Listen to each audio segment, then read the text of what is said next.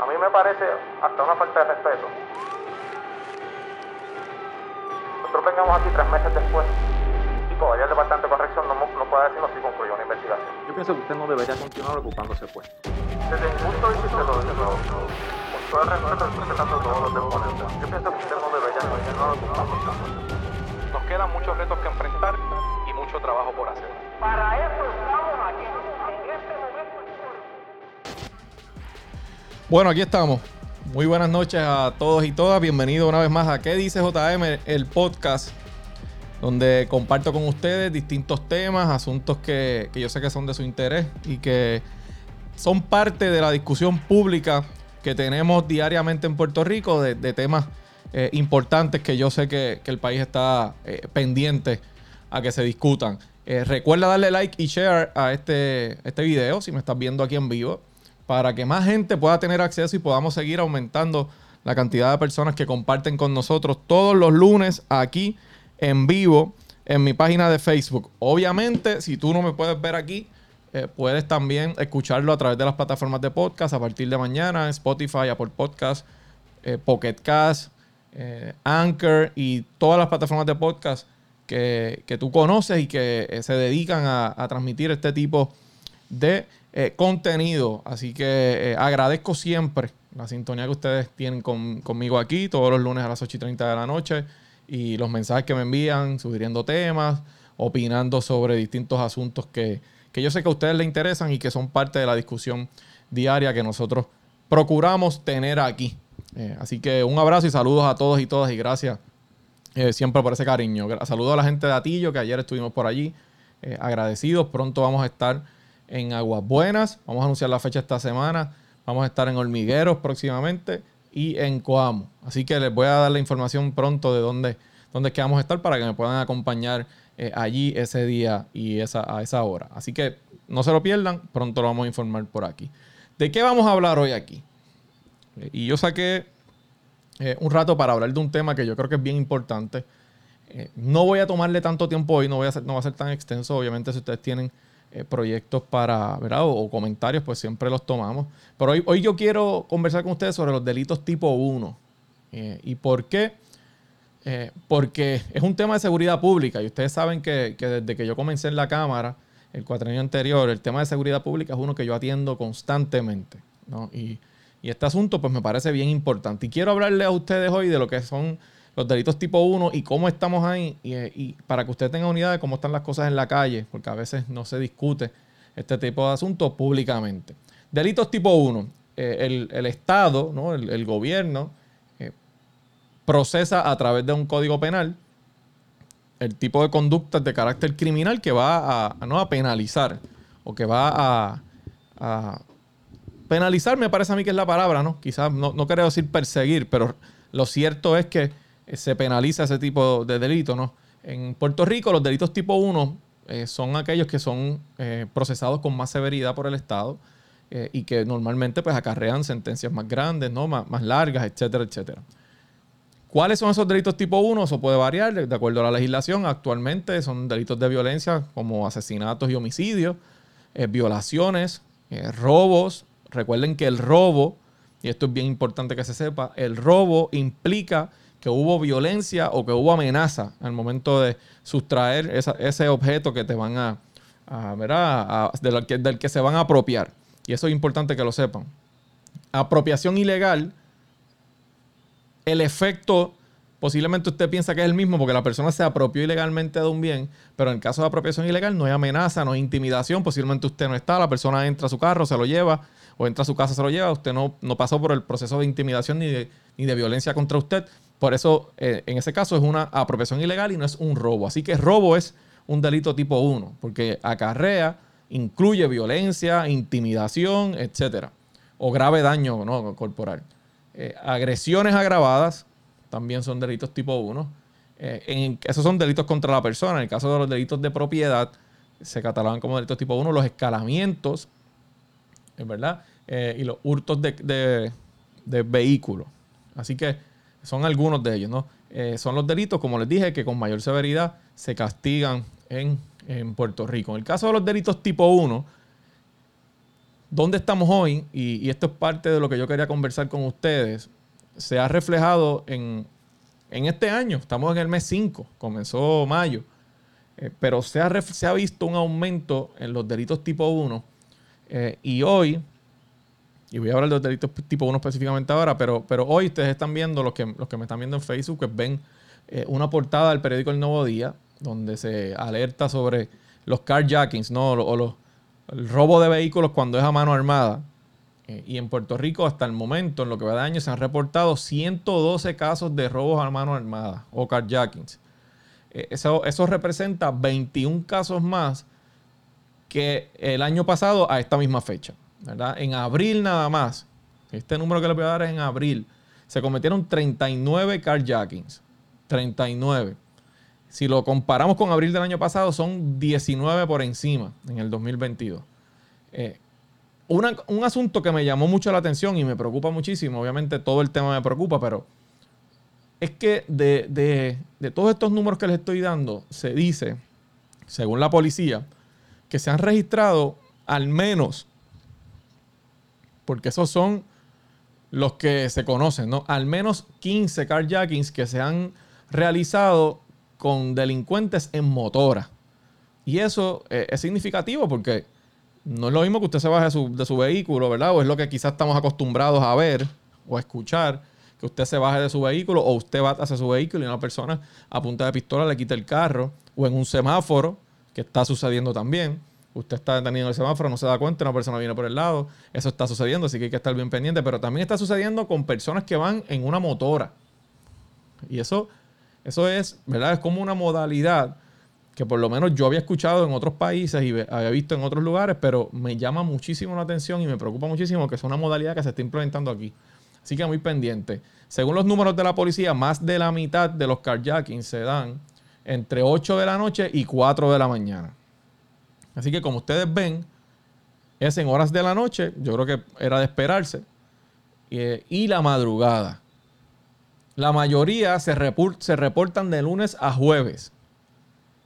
No tanto los fines de semana. Fíjense en ese detalle. ¿verdad? Todo esto, son, esta es información de la policía, ¿verdad? Eh, según las querellas y los casos que ellos ven. De lunes a jueves, entre 8 de la noche y 4 de la mañana, es cuando más se dan casos de carjacking. Lugares donde más suceden, obviamente en lugares de poca, poca iluminación, lugares oscuros, donde hay poco tránsito, poca circulación de personas, que usted está solo ahí, estacionamientos multipisos, estacionamientos de centros comerciales, si usted va de noche a una gasolinera, tiene que tener mucho cuidado, etcétera. La policía también informa sobre las marcas de los vehículos que más se, se están reportando como, como que son los, los que más se, ¿verdad? se, se roban este tipo de, de eventos y, y particularmente se dan con carros Toyota. Eh, los modelos eh, Corolla y Yaris son de los más eh, populares entre los que las personas y los delincuentes que incurren en este tipo de conducta, además de los Nissan y los Hyundai. Y, eso no es casualidad. Usted ve muchas veces cuando se cometen crímenes por ahí, este tipo de vehículos normalmente está involucrado. Es un Toyota, es un Yaris, es un Hyundai. y, por alguna razón, pues son de los más que buscan. Si miramos lo que sucedió de enero a marzo, el aumento fue de 111% cuando se compara con marzo de 2021. ¿Por qué les hablo de marzo? Bueno, porque abril terminó hace dos días y, todavía todas las estadísticas no, están todas registradas. Así que en el tema de los carjackings, y voy ya mismito a darle unos consejos que da la Fiscalía Federal sobre cómo usted puede manejar, eh, evitar, estar eh, en una situación como esta. Quiero entrar en otros tipos de, de delitos tipo 1. Si ustedes quieren hacer algún comentario, por supuesto que lo pueden traer ahí. Eh, ahora, si ven en, esta gráfica que estoy presentando ahora, antes de pasar al próximo, al próximo delito que quiero que ustedes vean, eh, eso salió en el periódico de hoy. Hay una gráfica de cómo van los carjackings por zona policíaca. En San Juan se han cometido 29 en el 2022, 18 en el 2021, die- 29 versus 18, ya ahí ustedes ven una, una diferencia de 11. 7 a 3, en 2022 se han, han ocurrido más en Arecibo. En cuanto a Ponce, 4 contra 3, 4 en el 2022, 3 en el 2021. En Humacao han ocurrido dos menos que el año pasado, 7 este año, 9 el año pasado. Mayagüez están igual, 1 y 1. Caguas 12 y 12. Bayamón 31 y 14. O sea que Bayamón está bastante por encima del año pasado. Carolina 11 y 21, 10 menos que el año pasado. Guayama 1 y 2, uno menos que el año pasado. Aguadilla 1 y 4, tres menos que el año pasado. Utuado, que, que verdad es, llamativo esta encuesta, esta eh, gráfica, porque presenta que no, no- se ha reportado ningún carjacking. Ni el año pasado se había reportado esta fecha, ni este año. ¿Verdad? Y qué bueno. En el caso de Fajardo, 7 a 3, o sea, 4 más este año que el año pasado. Y hay bonito, igual, uno este año, uno a la misma fecha del año pasado. En total, como les dije al principio, 112 versus 91. Así que eh, ahí ustedes ven cómo ha ido, ¿verdad? Tenemos más este año que el año pasado. Ahora bien, otro tipo de, de delitos tipo 1. Para que usted tenga una idea, obviamente los asesinatos y la- la- la- las balaceras, que son eh, agresiones agravadas, etcétera, también son delitos tipo 1. Eh, el pasado lunes, el lunes 25, se dio información sobre lo que fue el fin de semana más violento que ha habido este año. Que fue este fin de semana que pasó ahora no, el anterior. 25 personas heridas de bala ese fin de semana con 10 muertos, ¿verdad? 10 personas que fallecieron a raíz de, de los ataques a disparos. Ese, ese es el más violento. El segundo más violento fue el fin de semana del, 20 del 18 al 20 de marzo, donde se reportaron 13 personas asesinadas. Eh, a tiros, obviamente, que, que es la, modalidad donde, de donde más se utiliza eh, ese tipo de, se comete ese tipo de delitos. Cinco heridos de bala, fueron 18 víctimas en total. Ese es el segundo fin de semana. Así que tenemos uno de 25 y uno de 18 en los cuatro meses que va de año. Eh, hay una estadística o una información que la policía saca que no ha, que no ha- que la único que, tengo es de los primeros dos meses del año. No ha habido ninguna otra información de la policía sobre, sobre los casos de asesinato. ¿Quiénes son las víctimas más comunes? Eh, y se, por lo menos en enero y febrero, el 92% de los asesinatos y homicidios fueron contra hombres en- entre las edades de 20 a 39 años. Esos, gente, esos son los jóvenes. 20 a 39 años. Esos son los primeros dos meses. Obviamente falta que salga la estadística de, lo- de- de los meses subsiguientes, pero es muy probable que esté por ahí, por, por esa misma fecha, ¿verdad? Por, por esa misma renglón. Eh, en el tema de los feminicidios, ¿verdad? Que no es otra cosa que un asesinato contra una mujer, ¿no? En lo que va de año, o sea, cuatro meses, estamos comenzando el 5, seis mujeres han sido asesinadas en casos de violencia de género. Seis. O sea, est- esto es más de una por mes, prácticamente. Si sumamos todas las que han sido asesinadas, incluyendo las que han sido asesinadas en casos de violencia de género y las que han sido asesinadas en otras circunstancias, van 15 mujeres asesinadas en el 2022. Una de ellas e- era una menor de edad.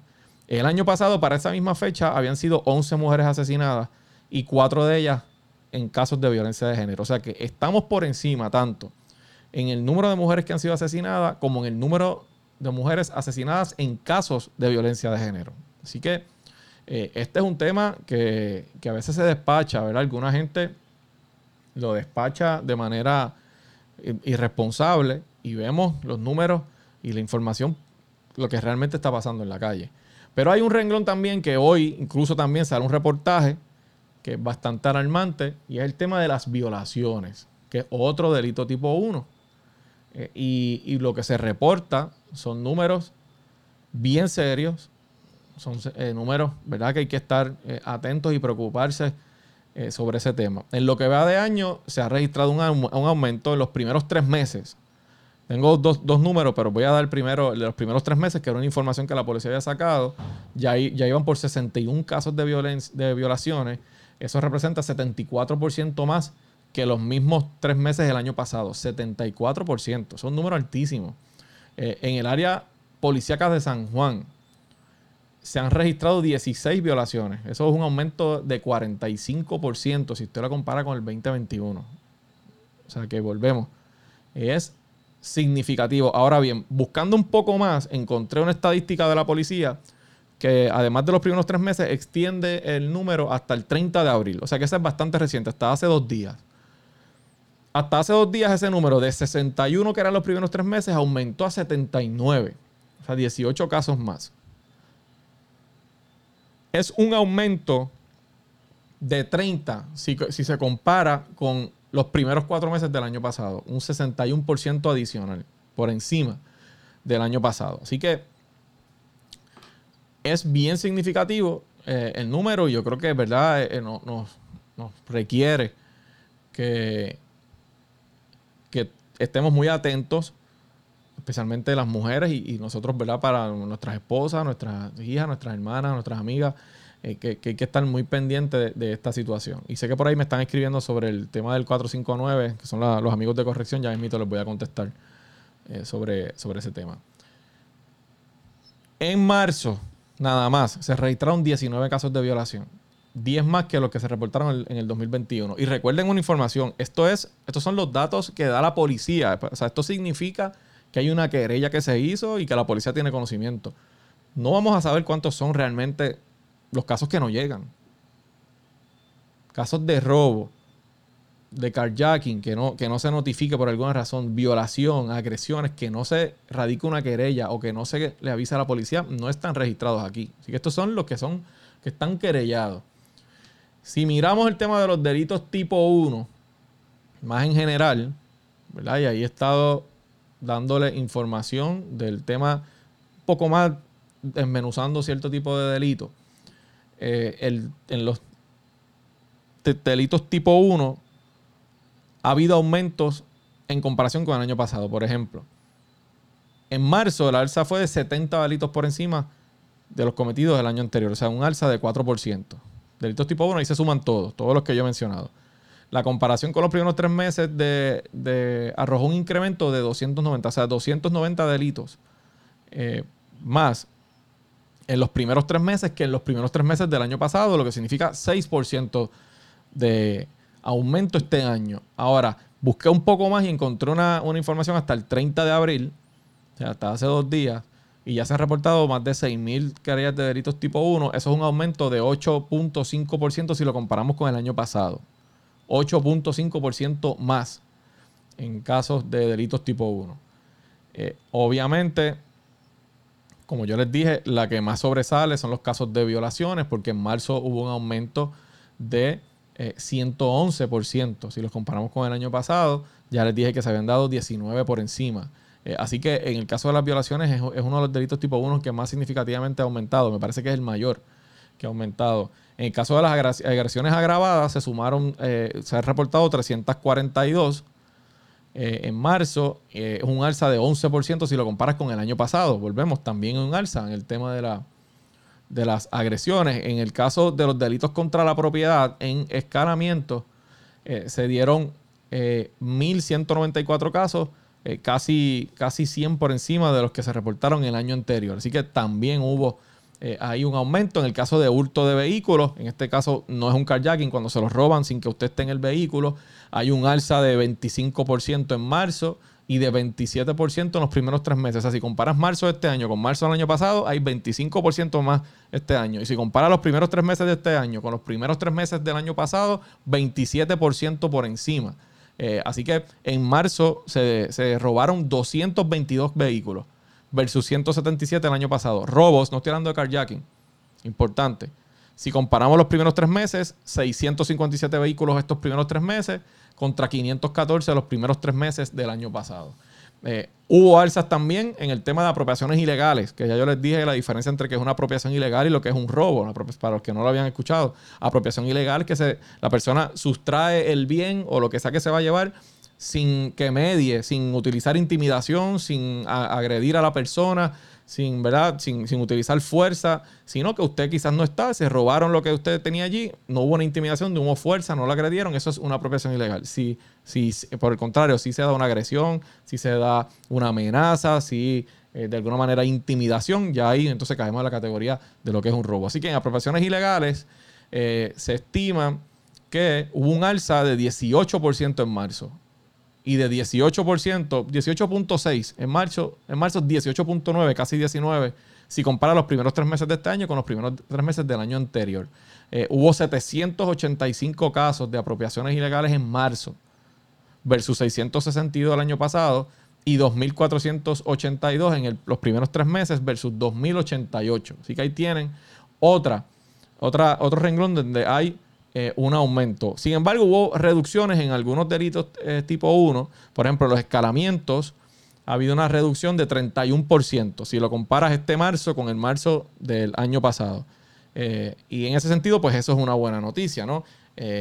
Claro está, ¿verdad? Lo, lo- poco uno no puede estar contento con esos números, con esa información, porque ahí hay gente detrás de esas estadísticas que me parece a mí, pues, pues tienen que, mirar y que tienen, ¿verdad? Que es lo más importante. Aquí comparto con ustedes, la gente que me está viendo en, en Facebook, los que no, los que me están escuchando, pues yo voy a leerlo, los, que me están escuchando en, la- en las plataformas de podcast. Estos son, estos son una serie de consejos que ofrece la Fiscalía Federal sobre cómo usted puede evitar estar en una situación de carjacking. ¿verdad? Obviamente eso no está en sus manos del todo, porque usted no es el delincuente, sino que hay un delincuente que, eh, que- que está buscando una oportunidad de, de tomar desprevenido a alguien para poder cometer un carjacking. ¿Qué es que se recomienda? Estacionen en áreas bien alumbradas y no deje artículos valiosos en su vehículo. Si usted va al centro comercial, si usted va a un lugar eh, y está bien oscuro, tenga cuidado. Trate de estacionar en un lugar que haya buena iluminación. No deje el bulto de la computadora en el, en el asiento. O no deje una mochila o algo que parezca que tiene eh, valor, porque si pasa alguien por ahí, posiblemente va a tratar de robarle el vehículo para, para tener acceso a eso. Eh, siempre atento a su entorno, particularmente en las gasolineras al llegar a su residencia y cerca de los cajeros automáticos. Esto es bien importante. Yo creo que aquí todos pecamos y tenemos que acostumbrarnos a hacer las cosas de otra forma. De estar distraídos cuando andamos por ahí. Eh, Está viendo el celular, está contestando en WhatsApp a alguien, está mirando la hora o de alguna forma comiéndose algo y no estamos pendientes al entorno.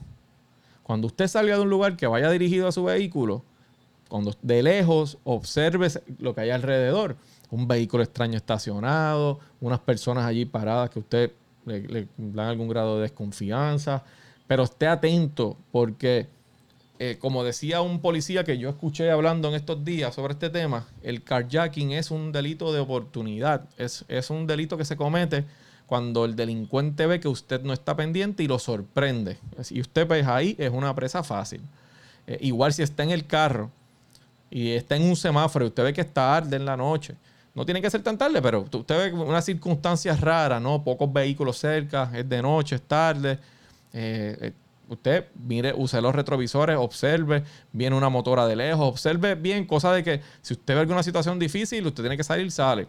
Importante, la ley 22, que es la ley de tránsito, autoriza a los conductores a que después de las 12 de la noche, si usted está en un semáforo, está solitario el área y usted observa a su alrededor y no vienen vehículos de ninguna dirección, usted pueda con precaución pasar ese semáforo. Eso tiene que hacerlo con mucha precaución, pero la ley 22 lo autoriza, claro, después de las 12 de la noche. Así que utilice esa ventaja que, que- le da eh, y, hágalo, y hágalo.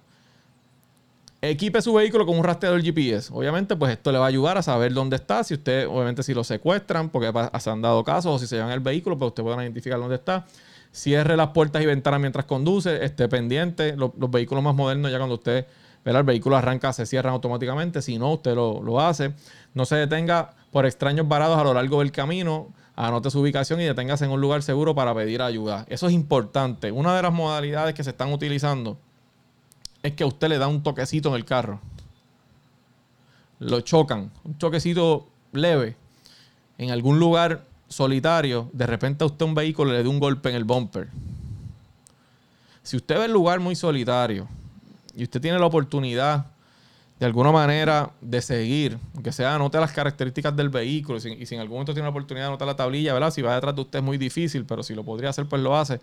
Pero tenga cuidado en detenerse en cualquier lugar porque una de las modalidades que están utilizando es que le chocan el vehículo a usted leve para que usted se detenga. Una vez, usted se detenga y se baja, ahí o por el otro lado lo asaltan, ¿no? Lo encañonan, como decimos eh, por ahí, con, con una pistola y le quitan su vehículo o se lo pueden, ¿verdad? Hay casos donde los han secuestrado. Así que tenga mucho cuidado eh, para eso. Aquí dice la Fiscalía Federal que los asaltantes buscan oportunidades para atacar a las víctimas distraídas. Fue lo que yo les comenté hace un rato. Algunas de esas oportunidades se dan en estaciones de gasolina, en cajeros automáticos. Ese es bien clásico, así que hay que tener mucho cuidado. Garajes de estacionamiento, o sea, los, los estacionamientos multipisos, las entradas de las residencias. Si usted vive en una residencia, ¿verdad? Que no tienen mucha seguridad, tenga cuidado cuando llegue. Cuando se baje el vehículo, no hay alguien esperando para sorprenderlo.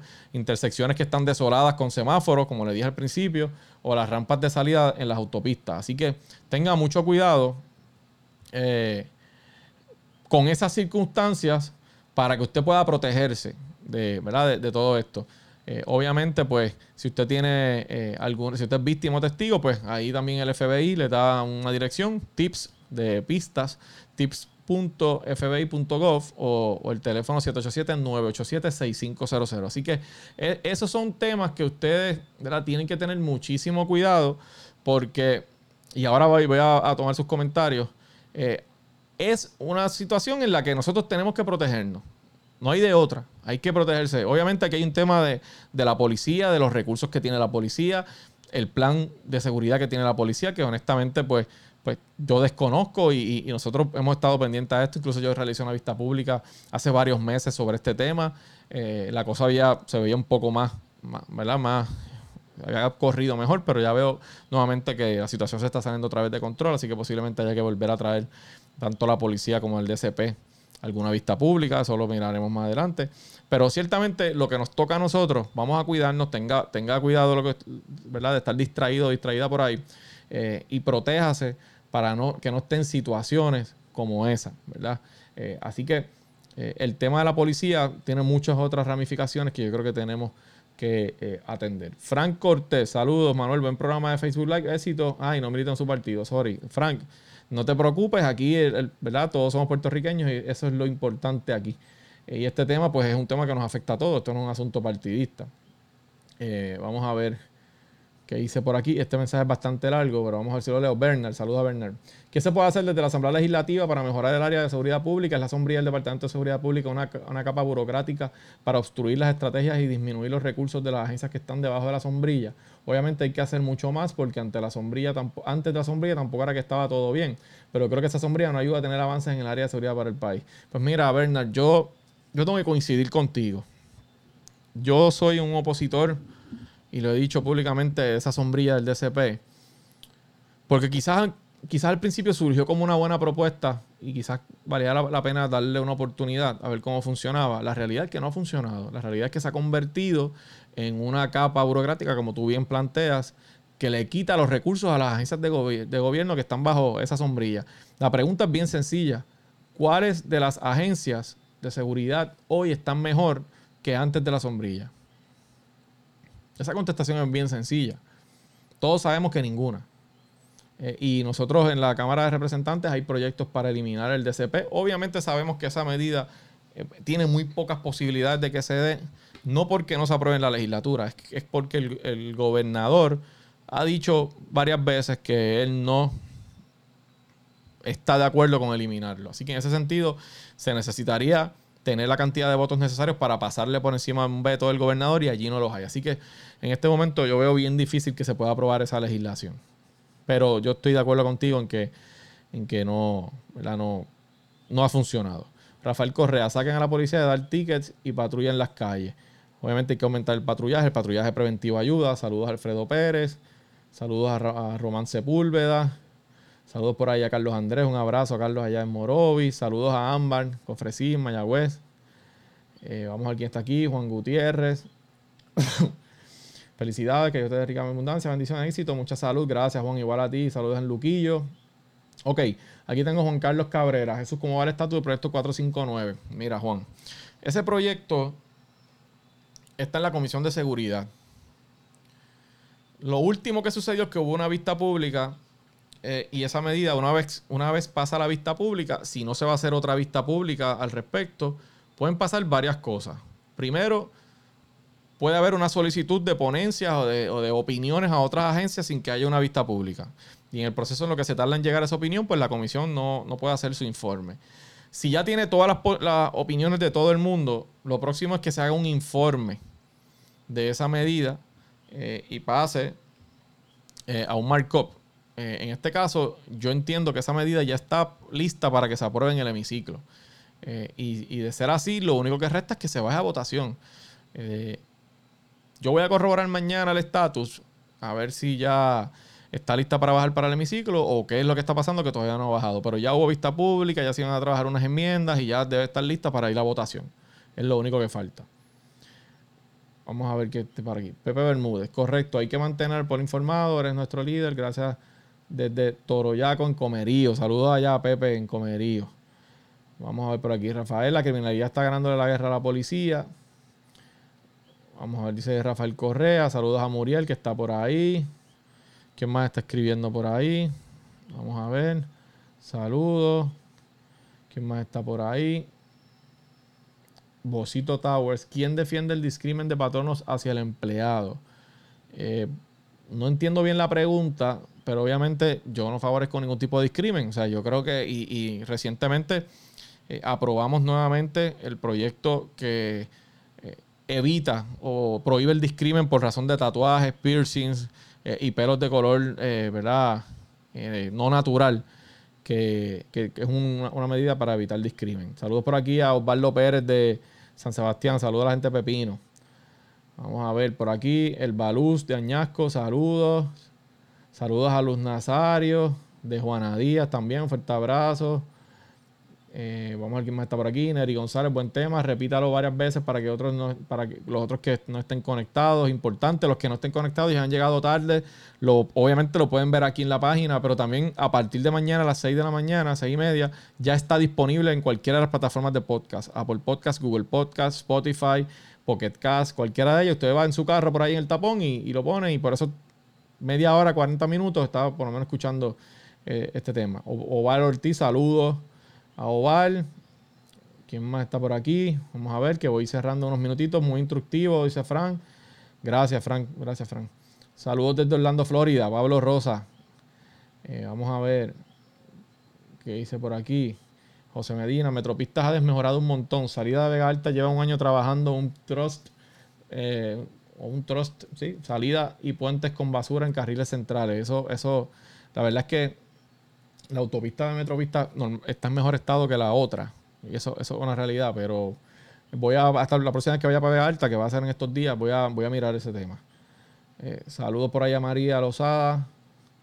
Vamos a ver quién más está por aquí. Saludos de Corozal a Yarelis Lozada. Maridis también. Un abrazo desde Jayuya a, a Gil. Eh, gracias, gracias por la sintonía. Para cerrar, gente. Hoy, y ustedes vieron aquí el principio de lo que pasó y quiero, quiero, los que no tuvieron el break de conectarse, les voy a, voy a poner 40 segundos, eh, un clip del blog que yo hago en video para que ustedes vean lo que pasó hoy brevemente en la vista de transparencia gubernamental, que es bien importante y les voy a mencionar algo luego de que termine eh, eso. Los voy a dejar para que lo escuchen. la grabadera esa.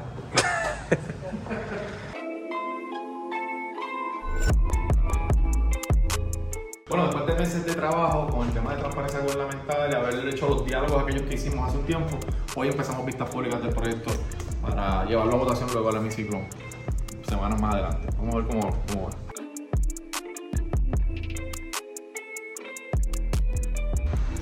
Obviamente las mesas de diálogo que hicimos antes y todo el proceso nos facilita el trabajo porque ya sabemos las preocupaciones de casi todos. Surgen nuevas preocupaciones aquí que vamos a atenderlas en los procesos subsiguientes para tener una mejor legislación. Ahí vieron un resumen breve, 40 segundos. ¿Qué pasó hoy? La vista eh, del proyecto de acceso a información pública. El acceso a información pública, o sea, acceso que el, gobierno, eh, la información que produce el gobierno, usted tiene un derecho a conocerla. Ciertamente siempre hay unas dificultades y hay unas decisiones judiciales que han eh, puesto algunas excepciones, alguna información que no se puede hacer pública, pero con eso estamos trabajando. hicimos unas vistas eh, distintas a las que se hacen en la Asamblea Legislativa. Hicimos unas mesas redondas con sectores de la prensa, con grupos eh, cívicos, ¿verdad? De organizaciones cívicas que se dedican al tema de transparencia gubernamental, con agencias de gobierno. Empezamos a discutir una medida desde septiembre pasado, buscamos puntos de encuentro y al final todo ese proceso permitió que radicáramos un proyecto multipartidista. O sea, ese proyecto, además de mí, que soy autor, como representante del Partido Popular, está el compañero José Bernardo Márquez, que es de Victoria Ciudadana, eh, Denis Márquez, que es del PIB, y José Che Pérez, del PNP. Así que hay un proyecto de cuatro delegaciones para poder mejorar eh, esa, esa legislación para que ustedes tengan acceso a información pública, ya sea porque ustedes la buscan o a través de la prensa. Estén bien pendientes porque vamos a seguir trabajando ese tema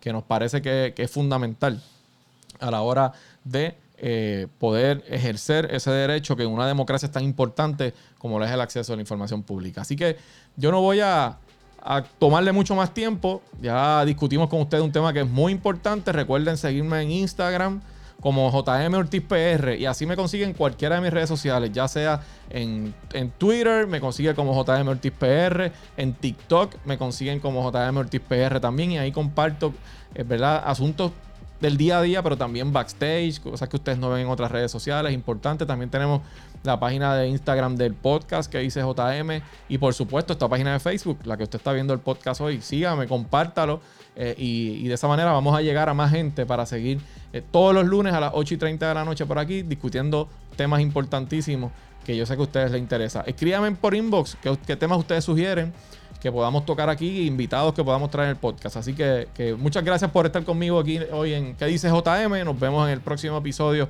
el lunes que viene. Mañana va a estar disponible en cualquiera de las plataformas de podcast. Un abrazo y gracias a todos y todas. A mí me parece hasta una falta de respeto. Nosotros vengamos aquí tres meses después y todavía el Departamento de Corrección no, no puede decirnos si concluyó una investigación. Yo pienso que usted no debería continuar ocupándose pues. Desde mi punto de vista, lo, lo, con todo el respeto, respetando todos los deponentes, yo pienso que usted no debería continuar ocupándose. Nos quedan muchos retos que enfrentar y mucho trabajo por hacer. Para eso estamos aquí, en este momento